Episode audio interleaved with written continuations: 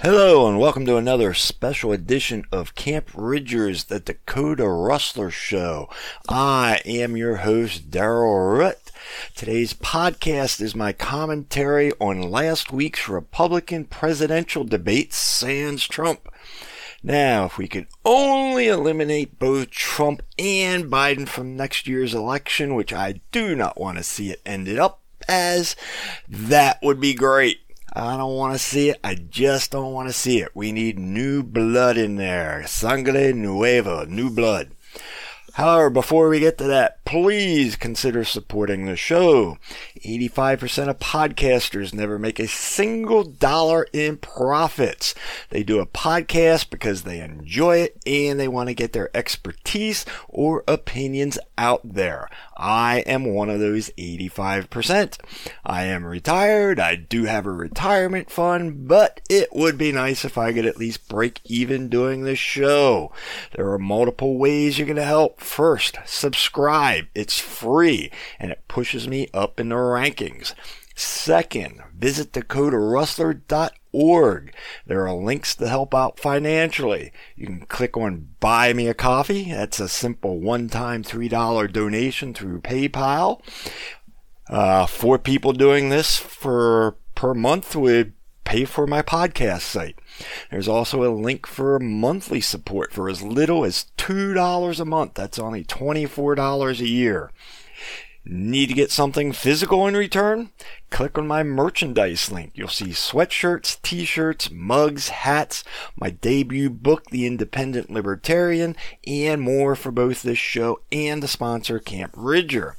With that, I apologize for the lengthy promo and request session. I hate doing those because sales just isn't my forte. With that done, let's get on with the show. Saddle up, folks.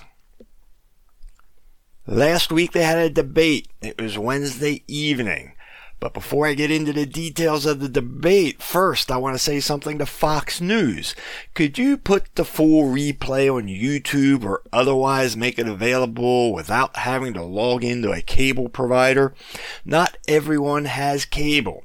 If you really care about the voters being informed, release it to everyone. It took me forever to find a full unedited version and you could get a fifth grader to host the debate too. You had zero control. The default should be all mics are off except for the person speaking. And when that person's time is done, you give him one warning. At the second warning, you cut off his mic. It's simple. It could be done so much better than what they are, but I guess they love the arguing back and forth. Now let's get into the actual debate. What do I regularly preach about on this show when it comes to foreign spending? Answer, quit spending money halfway around the world and spend it here and help our neighbors. So which candidate held up those two principles in the debate? There was only one. Vivek Ramaswamy. He was the only one who would not continue to waste money on Ukraine. He was the only one that would cut off funds to an aggressive Israel. He too realizes that Russia and Israel are basically one in the same. They are aggressors. Russia invades Ukraine and Israel constantly invades Palestine. Both have taken land that does not belong to them through the actions of war. Yet, the U.S. on one hand supports the aggressor Israel, while on the other hand supports those who are being attacked, Ukraine. It's hypocrisy. To DeSantis' credit, he did say we should spend less on Ukraine and force the EU to spend more, a statement that I have also made. None of the other candidates would cut foreign spending halfway around the world. They may not say it directly, but they all support the military industrial complex. I believe it was Nikki Haley who made the statement that Israel doesn't need the U.S., the U.S. needs Israel. Is she serious? Israel could drop off the face of the map and the US would be no worse for it. The only country we'd miss would be Taiwan, and that's only because they produce a majority of the world's semiconductors. And if we start making our own a lot more, they won't even become important. DeSantis even stated he'd send the military into New Mexico to stop drug trafficking. Seriously? he didn't add that we'd have to do so with the Mexican president's approval, who next year will not be Andres Manuel Lopez Obrador. Our next president will have a new Mexican president to deal with. I won't get into my view on drugs in detail, but most of you probably know I support legalization. It would eliminate most of the cartel's involvement here in America. It would help guarantee the quality of drugs, meaning far fewer laced with lethal chemicals, and it could be taxed to pay for addiction treatment.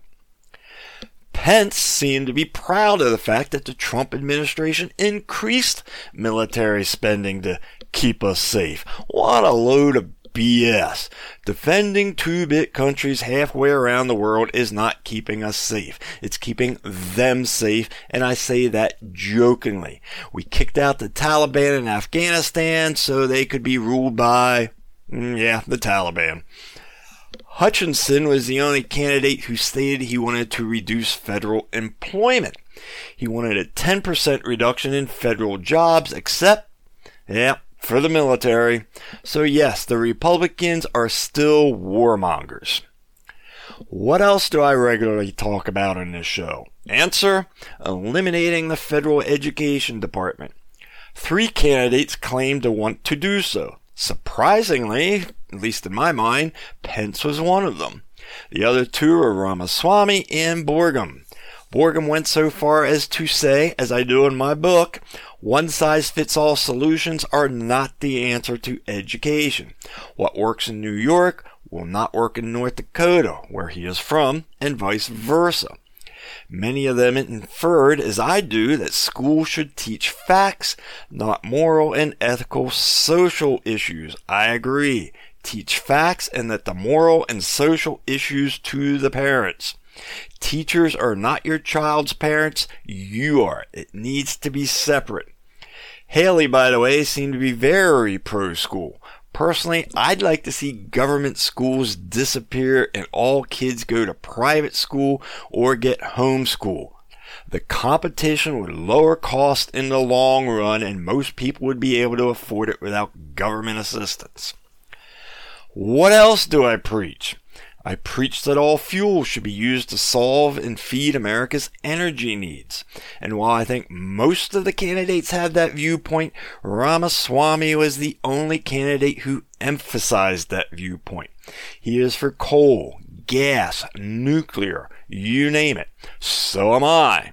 The wind does not always blow, the sun does not always shine, and if there are droughts, the lakes and rivers don't even always flow.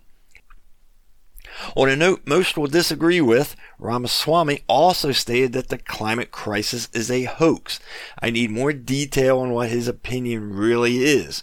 While I do agree that the planet is warming, as it has for the last 10,000 years, I don't believe mankind is the major cause. I have debunked a lot of the hysteria in past podcasts. Droughts aren't getting more numerous or worse. Floods aren't getting more numerous or worse.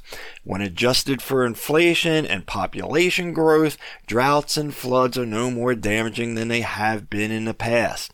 This is one area in which Ramaswamy received some boos. In fact, he received quite a lot of them on global warming.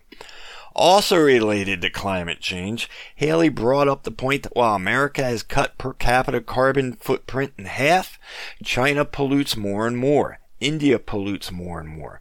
What good does it do us to eliminate pollution if they just cancel out our reductions with their increases or even add to it? When it comes to abortion, most candidates are anti-abortion. However, Burgum seemed to be the lone candidate who mentioned the Constitution and that the issue is reserved to each individual state. However, I didn't hear him make that argument on any other issue. You shouldn't be able to just pick and choose. So I see that as a convenient way to avoid the issue on whether he's for it or not. Not a single candidate brought up the science in abortion. How do biologists define life? I bring that up in my book. Politicians should not get to make that choice. Lawyers should not get to make that choice, nor should somebody who simply doesn't want a child because she didn't keep her legs closed. Pardon that, pardon me for being brutal there. You know, Granted, some happen because of the rape issue, but that's less than 1% of all abortions. Ramaswamy did not have an opportunity to answer that question. Pence kept bringing up God, but so did Scott. It looked like they were trying to out Jesus each other. That's fine and dandy. However, the First Amendment requires a separation of church and state. While it's okay for a president to be religious and a believer in a supreme being, it's not okay for him or her to enforce their moral code on the rest of the nation. In most of my experiences in life, I have found most non believers to be just as ethical as any Bible thumper out there. Belief in God is not going to give you my vote. Advancing freedom and spending my tax money wisely will get you my vote. Burgum, like Ramaswamy, has been a business owner in the past. I like this. While I'm not a Trump fan, I did like the fact that he seemed to want to run America more like a business than a social experiment. I want a president who takes the emotion out of politics and inserts a capitalistic work hard and be rewarded atmosphere. Scott mentioned that he wanted to bring jobs back to America. Great, so do I. But he didn't mention how he would go about doing that. When manufacturers are required to meet minimum wage, healthcare regulations, and a whole slew of other rules, it's extremely difficult to compete against a country that pays $20 a day to its workers, if that. Just go to any clothing retailer if you need proof. Hardly anything is made here. How are you going to bring those jobs back? If you're a libertarian or at least have libertarian ideals and you watch this first debate, Ramaswamy almost has to be your choice for the GOP candidate. It's also expected, though it's way too early, that if Trump for one reason or another doesn't or can't run, a lot of his support will switch over to Ramaswamy. In addition, it seemed as though Pence and Christie were spending a lot of time trying to bring him down. Christie even called him a skinny ChatGPT, to which Scott called him out on being childish. You know, I had no idea that Ramaswamy was such a threat. The one thing I didn't like about Ramaswamy is he does have connections to Big Pharma, specifically GlaxoSmithKline, and you know what I think of Big Pharma. They won't be happy until every American is on a drug of some type. So yes, I will continue to watch the debates as they occur. Perhaps I'll try to live stream the next one or at least record the whole thing with occasional commentary. I will be particularly interested in what Ramaswamy has to say to see if he continues to match a lot of my viewpoints on issues. If he does, eh, I may temporarily switch over to Republican just to vote for him in the primary. Uh, but then again, by the time South Dakoters get to vote in a primary, everything has usually been, been determined already. With that, I have one more announcement to make before I call it a podcast. The next three weeks of podcast are all tentative. I know I'm going to miss at least one and perhaps two in the middle of September. Next week is Labor Day weekend, so it too may be a shortened edition. Season 4 will officially start on September 26th. Stay posted to dakotarustler.org for more information, and don't forget to contribute while you are there. Thank you. You know the mantra question authority and always be free. Thank you.